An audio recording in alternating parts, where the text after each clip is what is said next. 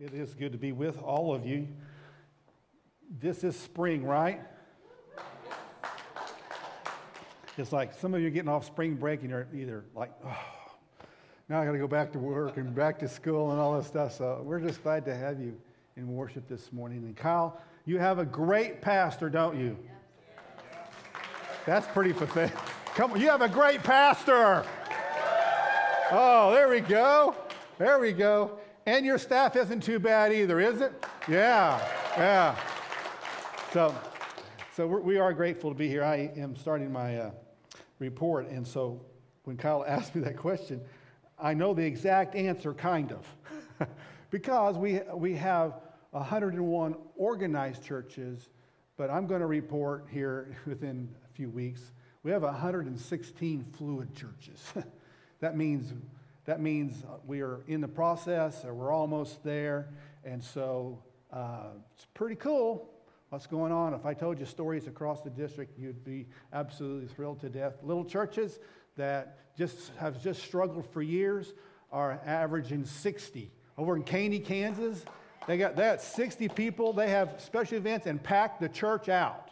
They are remodeling because they have so many people, they don't have enough room, so they have tore out their old stage, and they're remodeling, and I can tell you story after story what God is doing, and He is so good, and He's doing something fresh and new across our district and in your local church, and aren't you glad of that today? So thanks for thanks for being here, and thanks for loving on your pastor and his family. We're really grateful, really grateful. Well, I don't know about you, but I have never shot anyone. Well, all right, let's exclude the Red Rider experience. For all of you young ones, you just missed that whole thing. You're like, a Red Rider. Well, well, that was really nice. What's that? Red Rider is a B B gun. Now you put the story together. And so how many of you had a Red Rider growing up as a kid? I see some hands out there. There we go. There we go. All right, so so I'm, I'm just saying, I know somebody that shot somebody with a Red Rider. Are you guys that? You guys kind of? I know somebody that shot somebody with a Red Rider. I just know somebody. And uh, on July fourth, I know somebody that took those Roman candles, and they and they got shot with those. I know somebody that did was involved in. I know that. I know that. I know somebody that went home from July fourth and ruined a really nice shirt a time or two. If you've ever shot Roman candles, you can't go home with the same shirt that you that you went with, because number one, you're getting hit with them. Number two, you're shooting with them. And so I'm just saying, I know somebody that's ruined some shirts. Okay, everybody with me? Is that like is that over your head? Okay, did you not get enough coffee this morning? Okay, here we go. Okay, so I, I know somebody that's done that. Okay, and, and I've never murdered anybody. But the deal is, I have, I have with my tongue sliced and diced a few people to pieces. I've said some things that probably should have never been said, and that I can never go back and take it back. I'm not proud of that. But this morning, hey, let's just be real. I've done that. And if you're real, you'll say, yeah, me too. Never shot anybody. But I don't think we set out to hurt someone in some of those circumstances. But we did.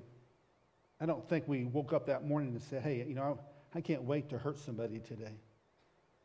But the reality is, we did.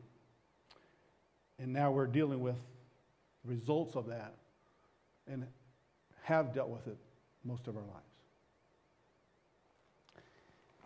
We're introduced to this incredible story in Genesis chapter four. It, it's a story that maybe you've heard about and you've read about, maybe you haven't paid a lot of attention to, but up to chapter two in Genesis, everything was wonderful. Then in chapter three, everything changes, and now a powerful force has entered into the scene, and what was so beautiful has now become tainted with nastiness of everything that must revolve around me.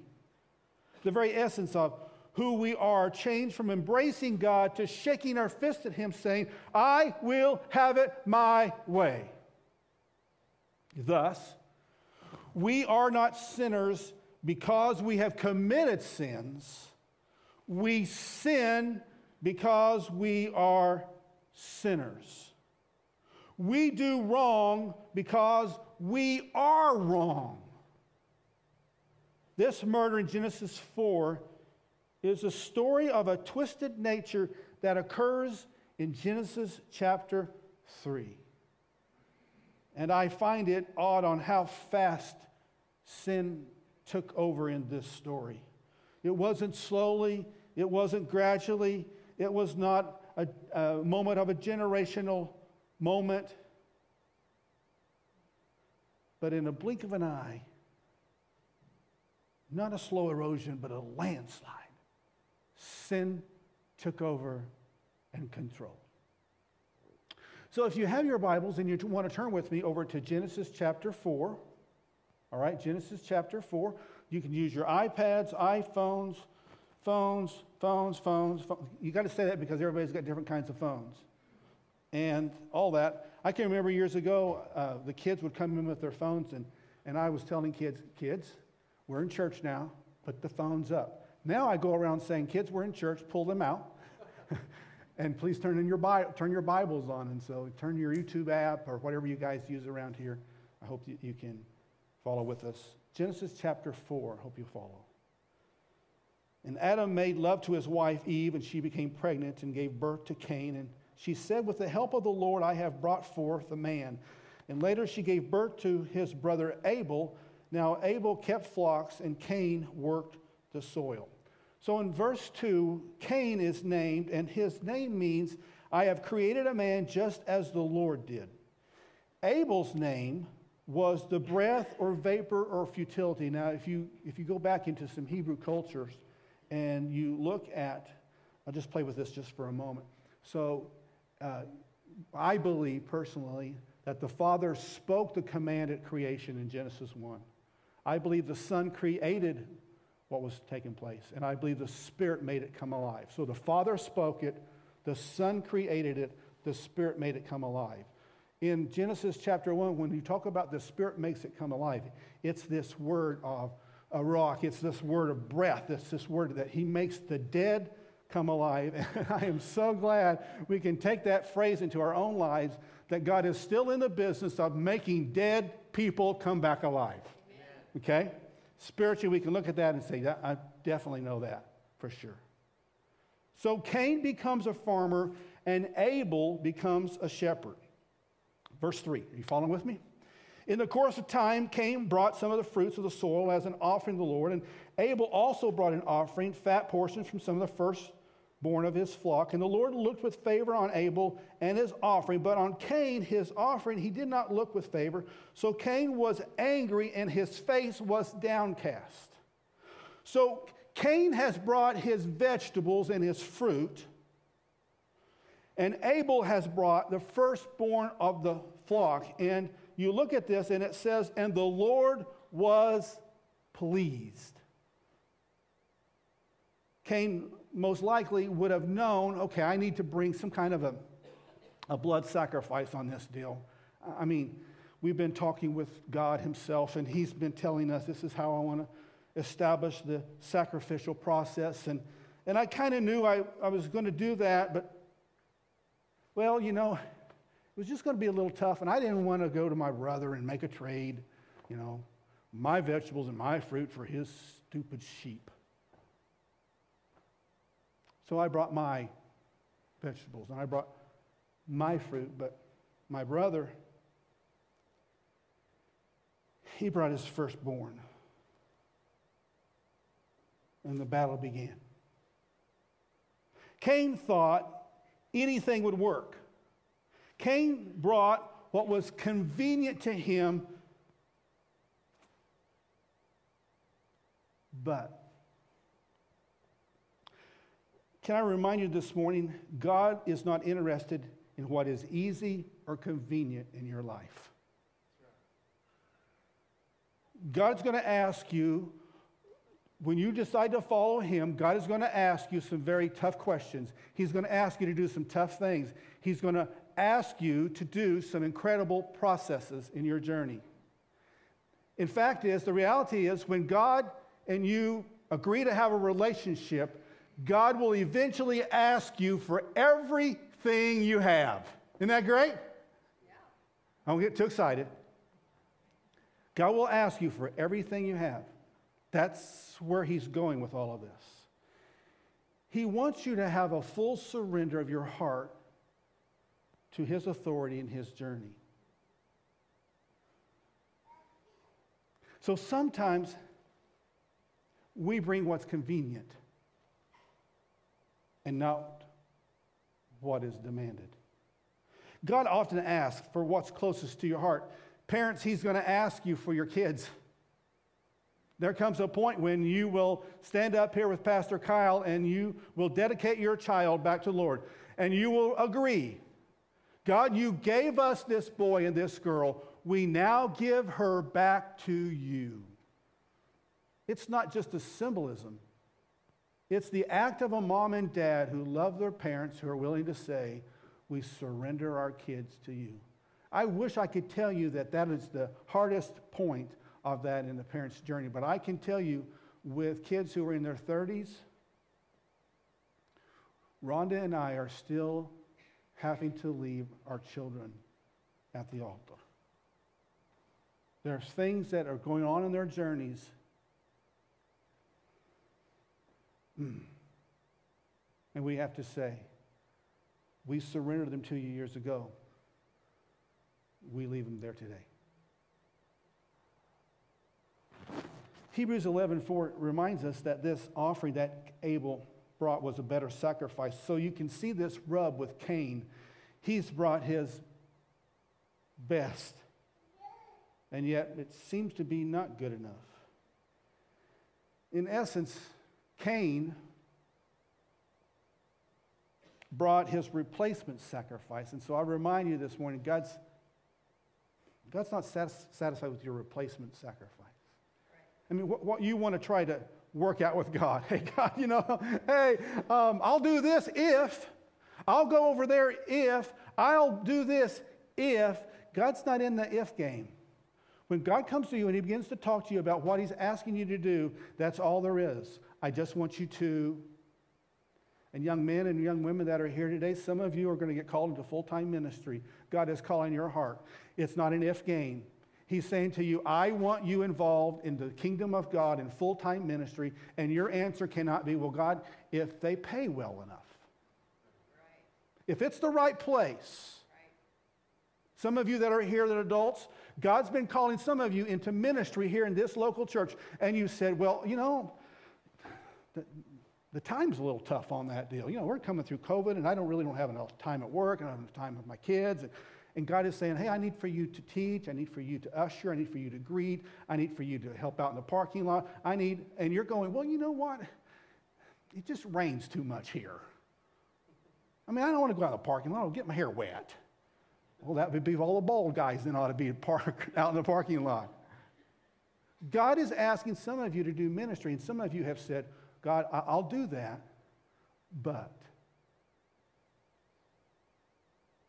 Verse five, notice in five, when he says, this relationship with God, it changed in verse five. This relationship that they had with each other, it changed in verse five. And in, in, in that changing, something dynamic happened. And, and so, if you'll allow me to uh, kind of illustrate this for us. When our relationship with God is good, when this is going really well, it has a tendency to affect the relationship here, and these go really well. I mean, you know, it's just a good thing. We go to church and we come home, and man, it's a good day. It's like, oh, that was great. And and we're spending time as a family in devotions, and we know it's just good.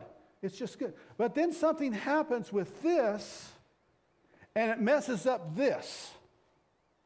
We say to God, God, I really don't want to do that. And God's going, hmm, I wish you wouldn't say that. And the next thing you know, you've got a little agitation going on with anybody that's around you. And those who live close to you, you know, if they had the nerve, every time you get a little mm, they would say, they ought to say to you, how are you and the Lord doing? And that would be a sign to say it's a little tough on this level. So in your life, when you're having problems here, you almost always will have problems here. If you're having problems at home, here, probably here.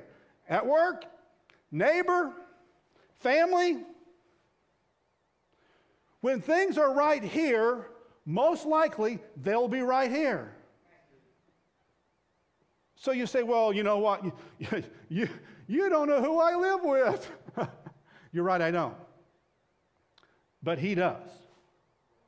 And he knows him or her really well. You say, well, you don't have you, you don't have my parents. You're right, I don't. But I had mine. And some of you adults, you had yours. And some of the stories that we would share in this room, they would not be pretty stories. Fact is, it would cause us to have tears if we were to sit and tell the stories of our parents that should have loved us and didn't do a very good job of it.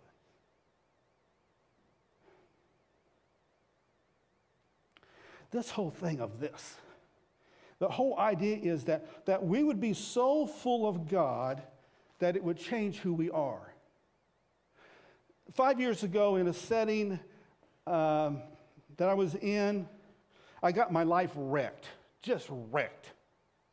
Because in this teaching time, I began to put together some thoughts, and one of the thoughts was, in my journey, I need to live my life so that I am unoffendable to everyone around me.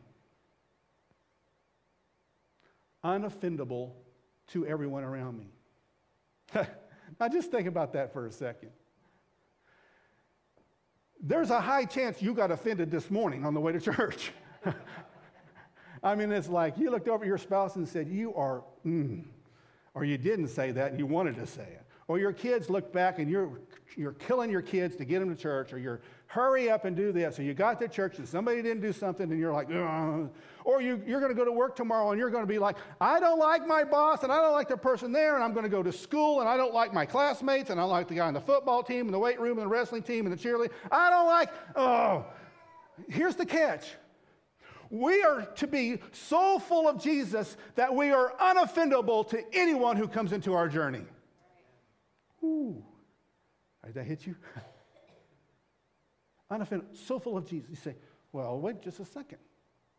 You don't, I, I didn't say it, there's no ifs to it. You don't get to put that in a parameter. You see, Jesus was never offended. Remember on the cross? Today, you will be with me. He's on the cross. I think if the other side would have offered the same that this side offered, I think Jesus would have said, today you will be with me in a place of paradise.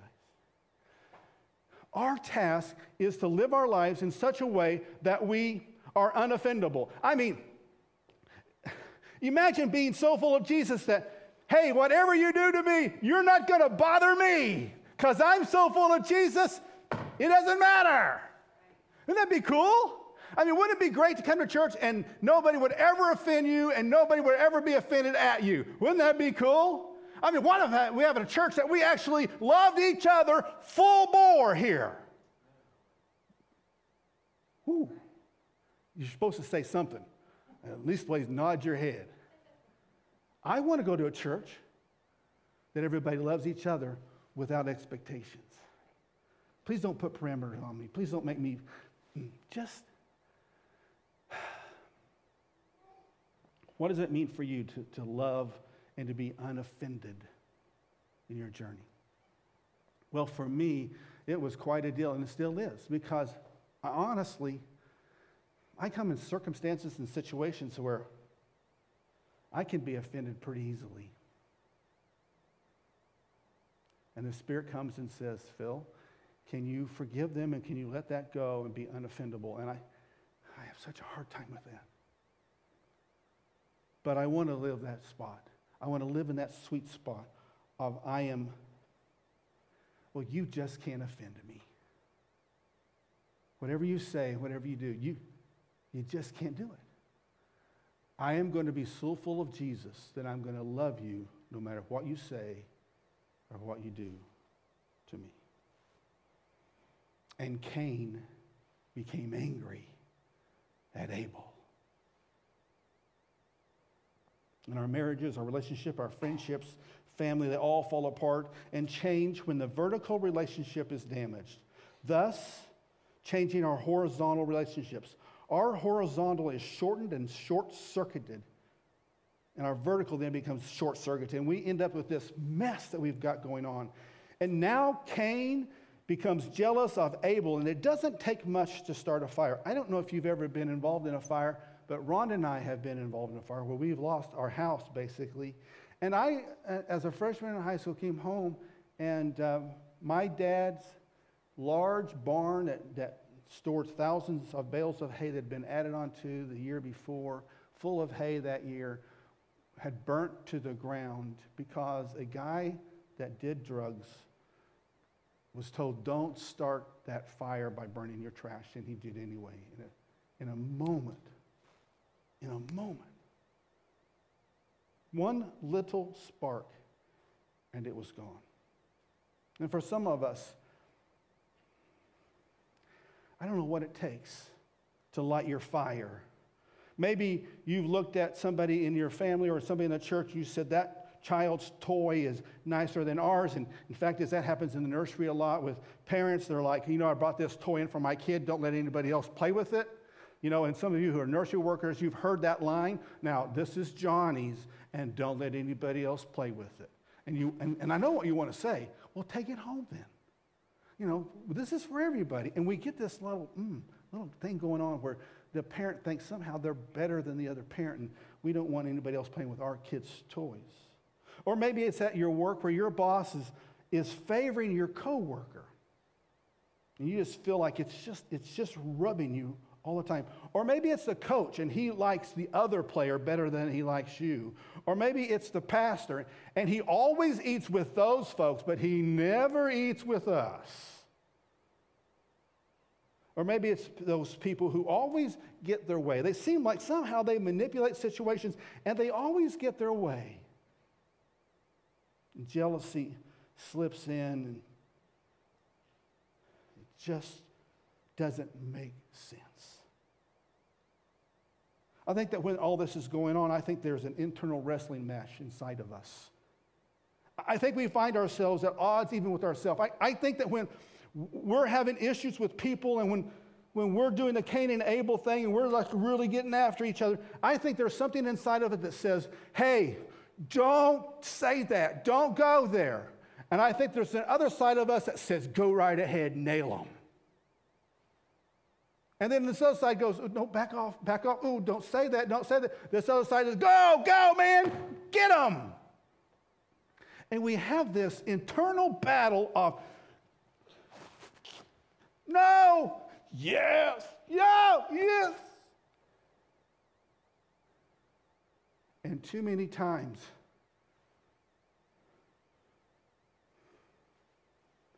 this side has won in our life. And we've said and we've done things that we wish we could go back and change, and we'll never have the opportunity. Huh. I don't know if how Paul did it, but in Romans chapter seven, he nailed this one all over us, this wrestling between the spirit and self. Because Paul said, oh, wretched man that I am, who would deliver me from this stuff? Because I say what I don't want to say, and I do what I don't want to do, and I act like I don't want to act. I don't like being like this. Who's going to fix this? And then he says,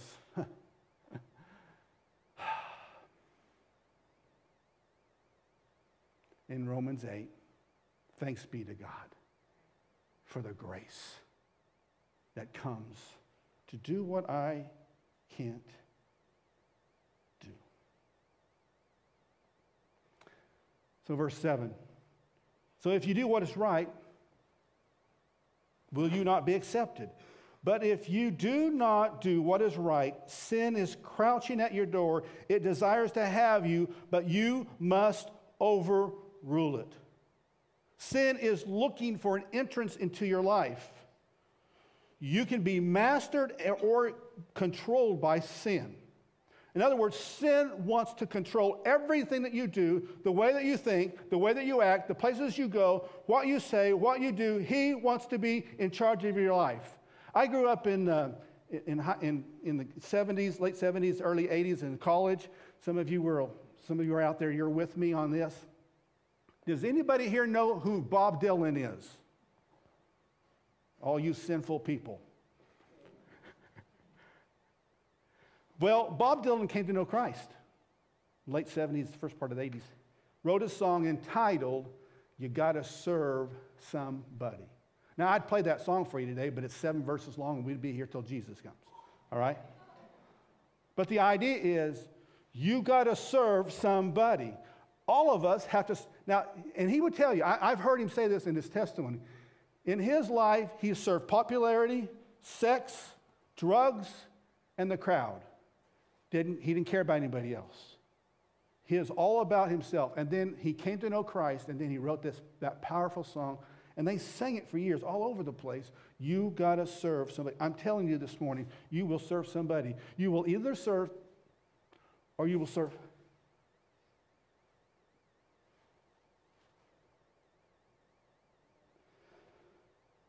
Leaving sin unresolved then.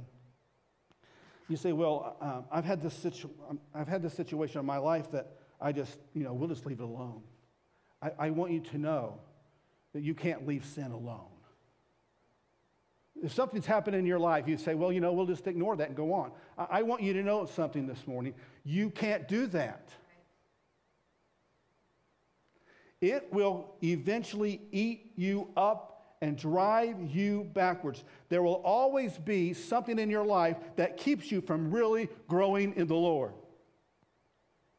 Oftentimes, Scripture talks about a generational curse. The, to the third and fourth generations. There are things in your life that can keep you shackled to the sins of your past and the sins of your family. Let me illustrate that for you this morning. So, Rhonda has, my wife, has been sexually molested as a child.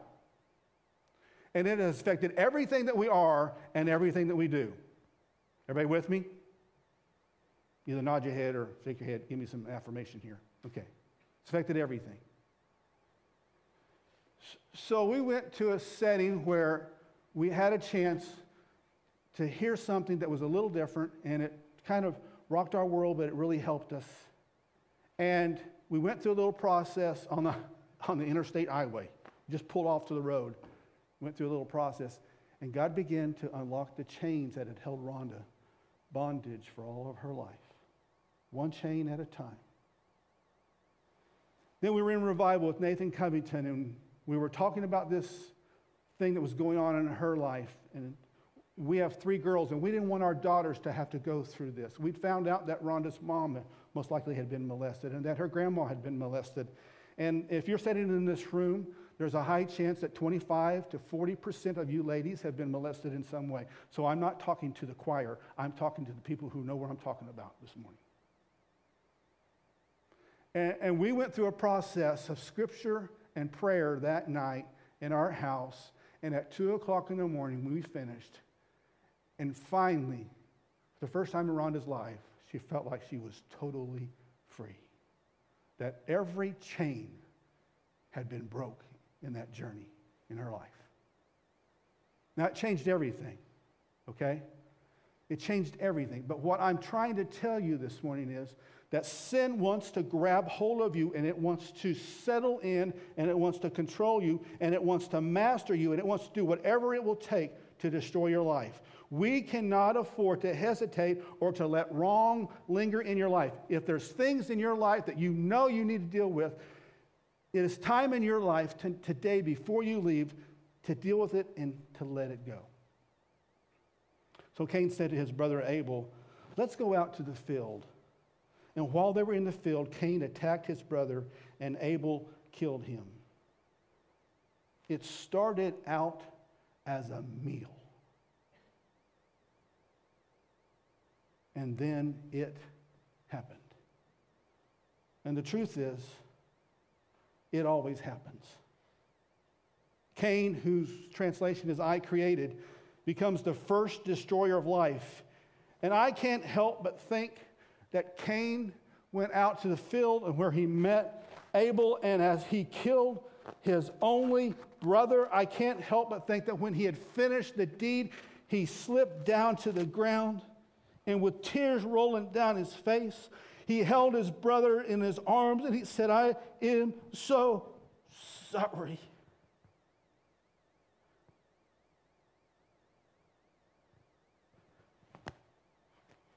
The problem with that is some of us with our tongues have done exactly the same thing. We've slashed and dashed people to death around us.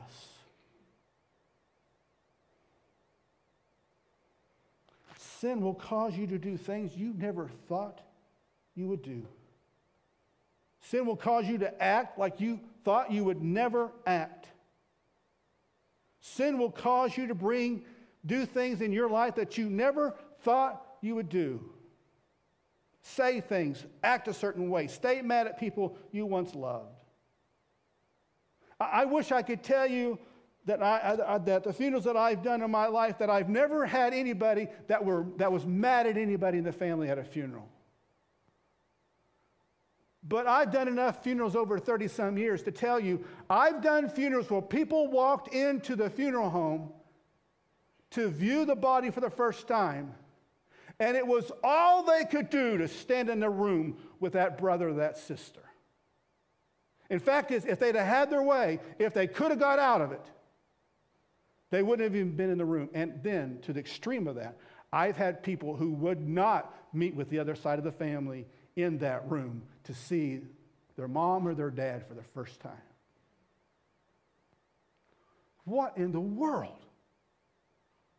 That we have let sin and the past so grip our lives that we have let something that happened thirty years ago keep us from loving our brothers and our sisters, from our own mom and dad. We have let things, and we've held on to things in our lives, and we said, I am not going to forgive them.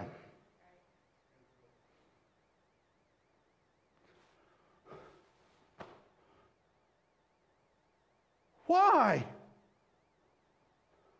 It was just words spoken at the wrong time in the heat of the moment.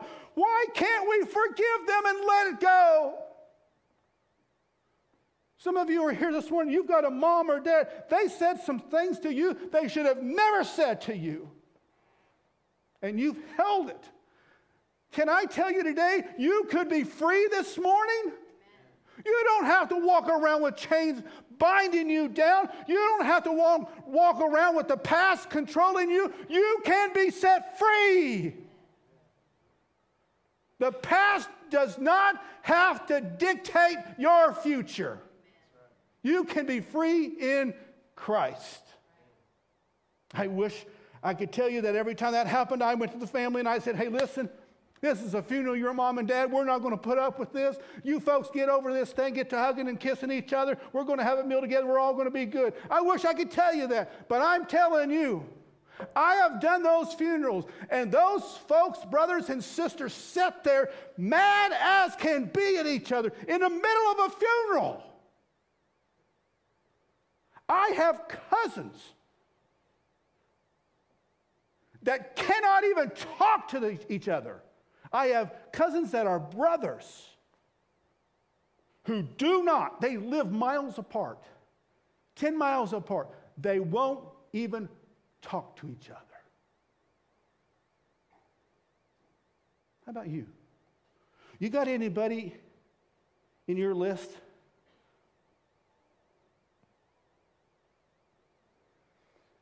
And when they got done, when Cain had finished his words, he came back in verse nine, if you're following with me in your Bibles or your phones. And the Lord said to Cain, "Where is your brother Abel?" Huh. Have you ever noticed that the Holy Spirit asks him really stupid questions? I mean, have you, ever, you know, it's like um, you're sitting in church and he's saying, You you hear what the, what the preacher's saying today, and you're like going, yeah? Well, that's really not the question he's asking. It's Jesus walking up to the blind man saying, "Do you want to see today?"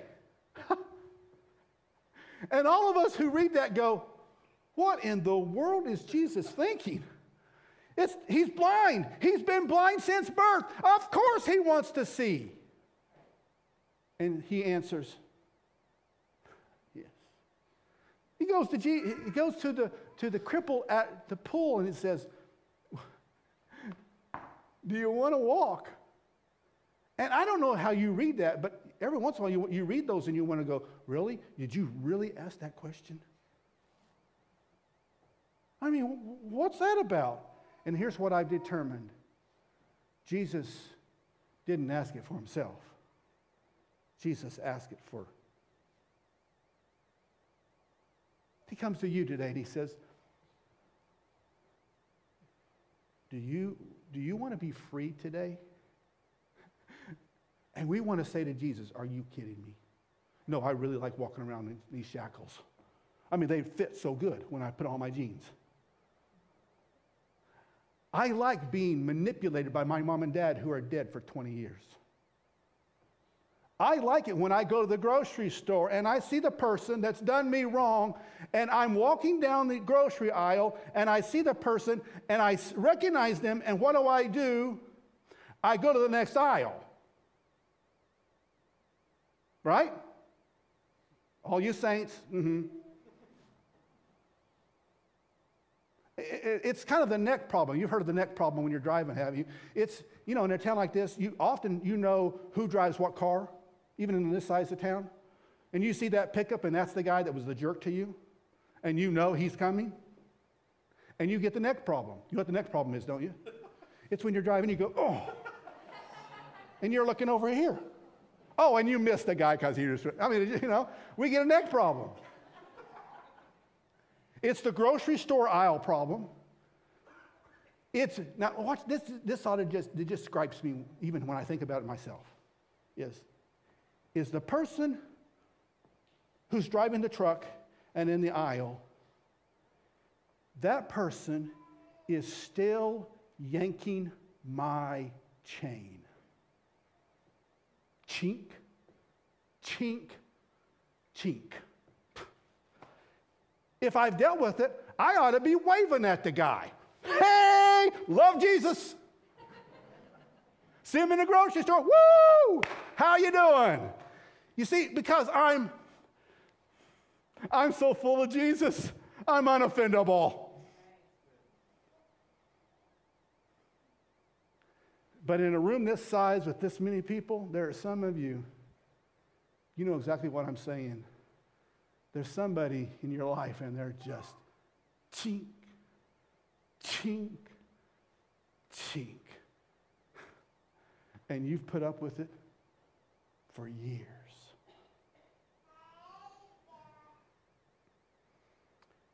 What a question to ask. When you look at that, my response is, I, I, I'm sure I would have been like his response. A little smart aleck on the whole deal. You know, well, am I my brother's keeper? I mean, like, who am I? He, you know, he's a big guy. I don't have to watch over him. And then in, in ten, he says, "What have you done? Your brother's blood cries out to me from the ground. And I know exactly what happened, and I know what caused this. There was unresolved sin in your hardened heart, and you wouldn't let it go." Unresolved sin will destroy you.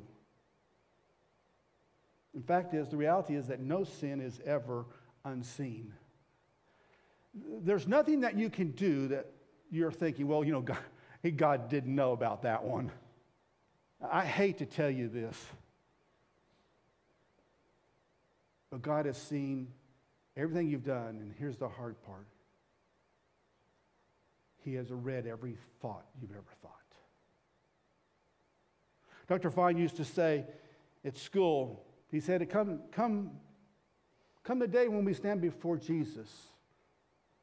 And he said, what happens if not, if when they go to read from the book of life and, and they talk about the things that we've done, and then finally they will say, covered by the blood of the Lamb, and come on in, it'll be a great moment. But I'm, I, I don't know if they're going to do this. Doctor Fine, he wasn't for sure, and I don't know either. But what happens if before all of all of heaven, your life is read? All the things that you've thought and all the things that you've done. I mean, it's like, whew, please, Jesus, don't let that one happen. I like the covered by the blood part, not that other part. There will be a penalty of sin.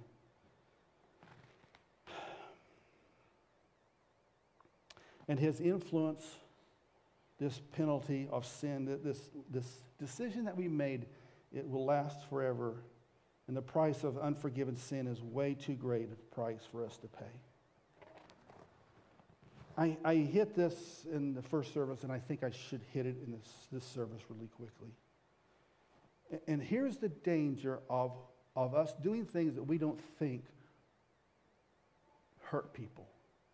And one of those ways is we get on the media. We get on Facebook, and we text, and we email, and we do all these things.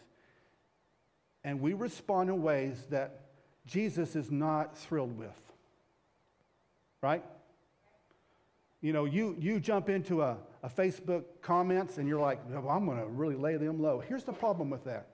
Something that's been built into our culture in the last twenty years is, is that we say things in the media and on the computer and on our phones that we would never say face-to-face.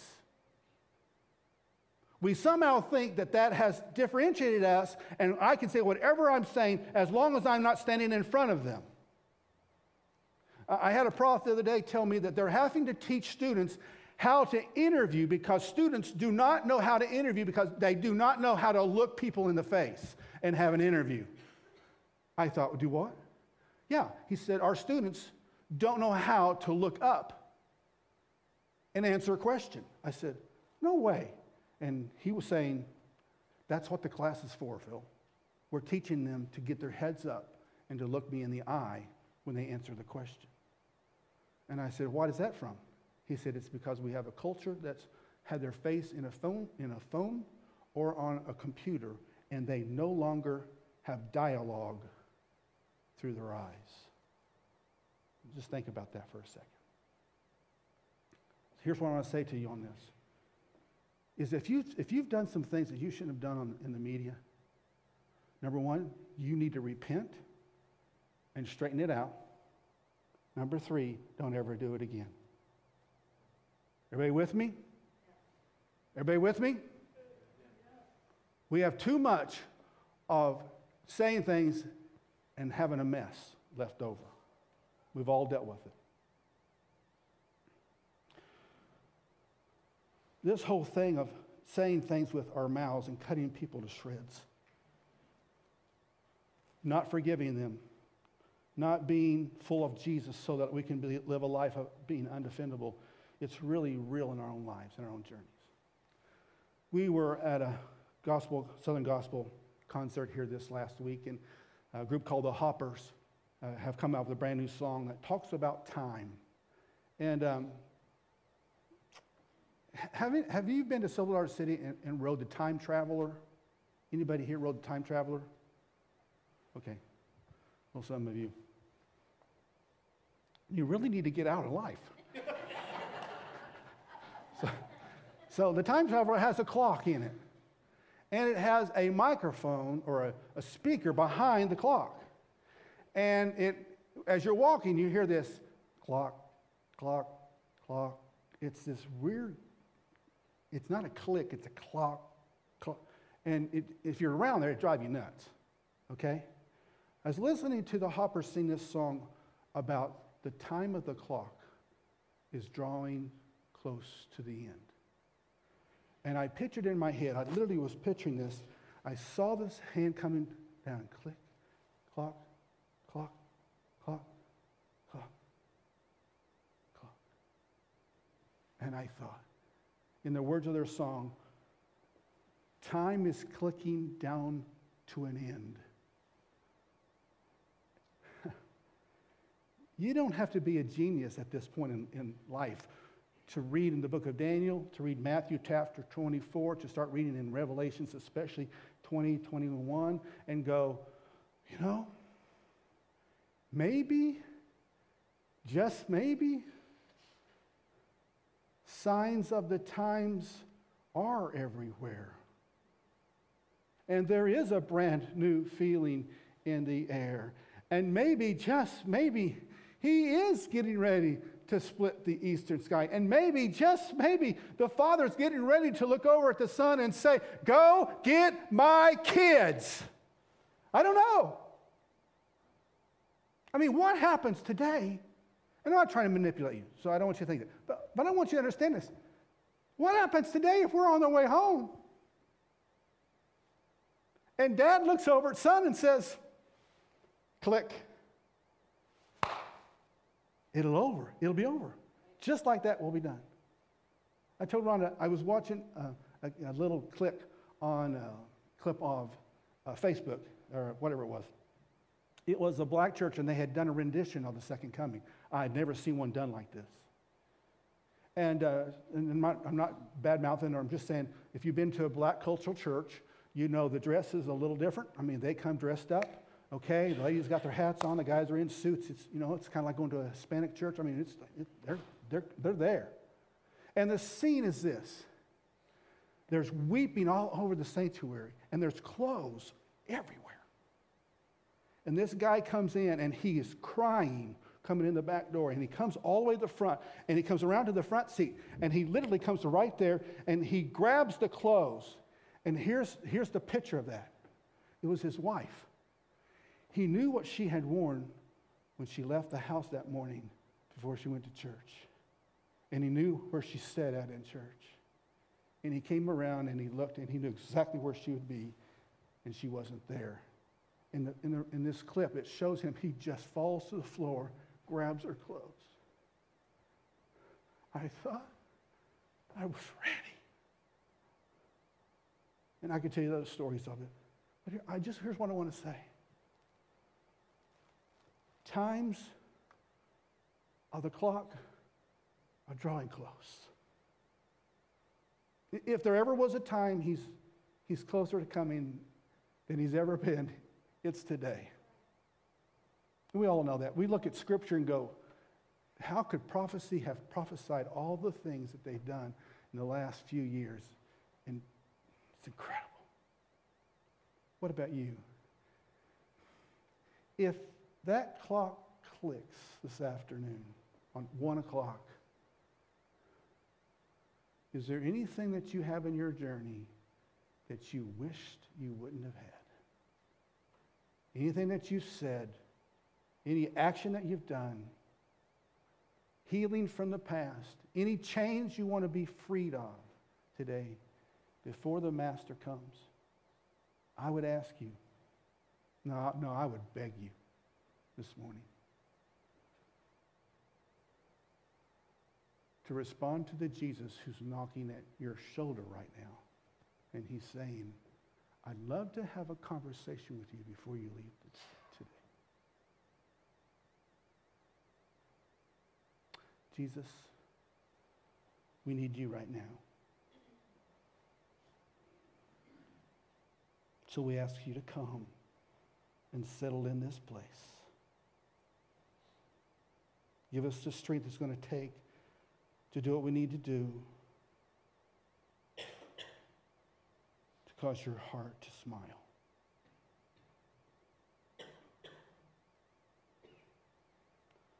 while heads are bowed and eyes are closed. Let me do, let me do it this way for us this morning. No one's looking around. You don't have to worry about anybody else seeing what you're getting ready to do, but maybe there's some of you this morning you would say, Pastor Phil, before you leave, I want you to pray for me this morning.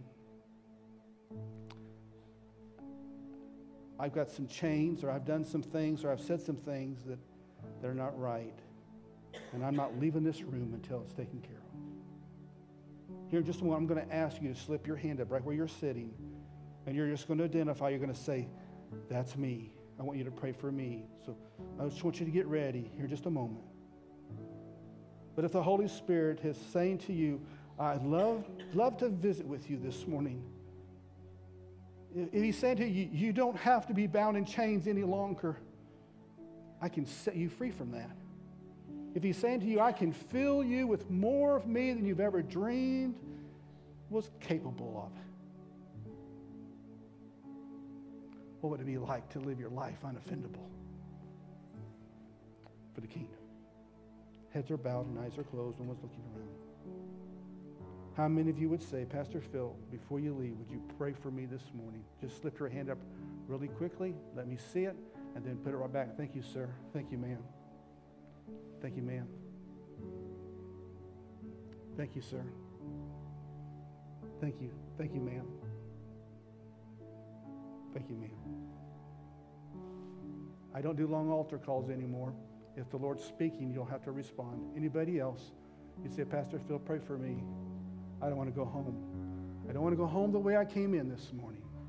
Anybody else? Thank you, ma'am.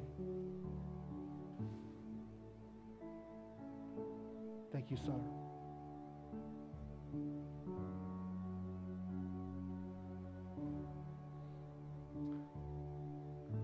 Pray together. In the strong name of the risen Christ, we approach the throne room of the living God, who is all powerful. And right now, in that name and in that authority, Satan, we take authority over you and the demons of hell. And we say to you, you cannot have these children. God's child, God's children, you can't have them. And we release the work of the Spirit now to pervade this room and to pervade lives and pervade hearts.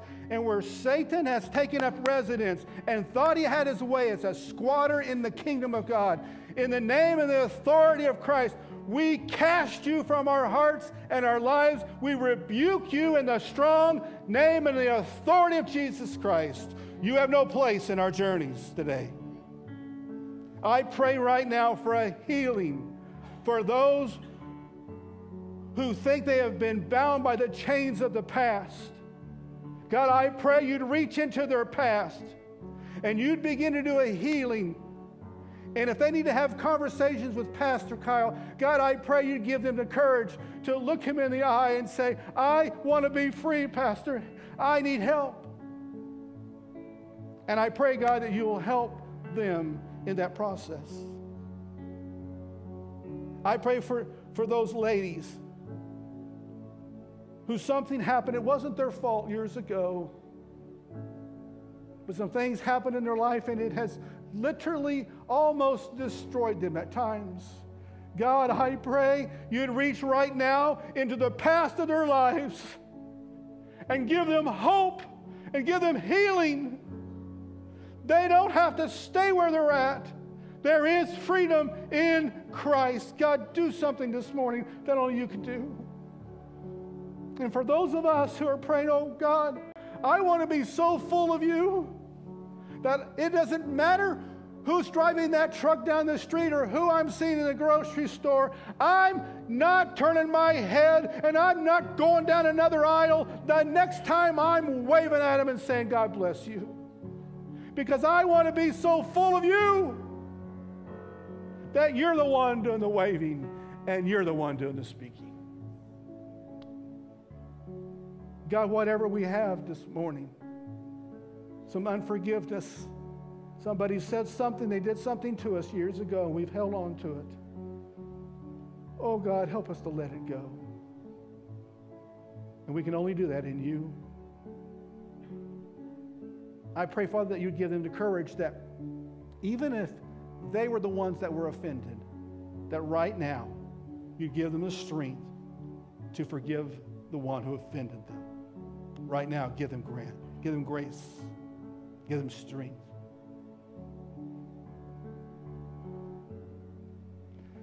And finally, I pray there would be a freedom. God, I pray that from this point on, for some of them, they will experience a new freedom that they've never experienced before in their life. God, I pray you'll do something that only, only you could do. Only you could do. Bless them. Bless them abundantly, I pray. Now I pray for the church this morning. I pray for Pastor Kyle and his staff as they lead. I pray this morning you will bless them indeed. I pray that you will enlarge their territories, that their hand of anoint, that your hand of anointing would be upon them. And I pray this morning you would keep them from evil and causing harm to others. And do all of this for your glory and for your honor. We're grateful for what you've done this morning. In Christ's powerful name, the church in agreement said, amen.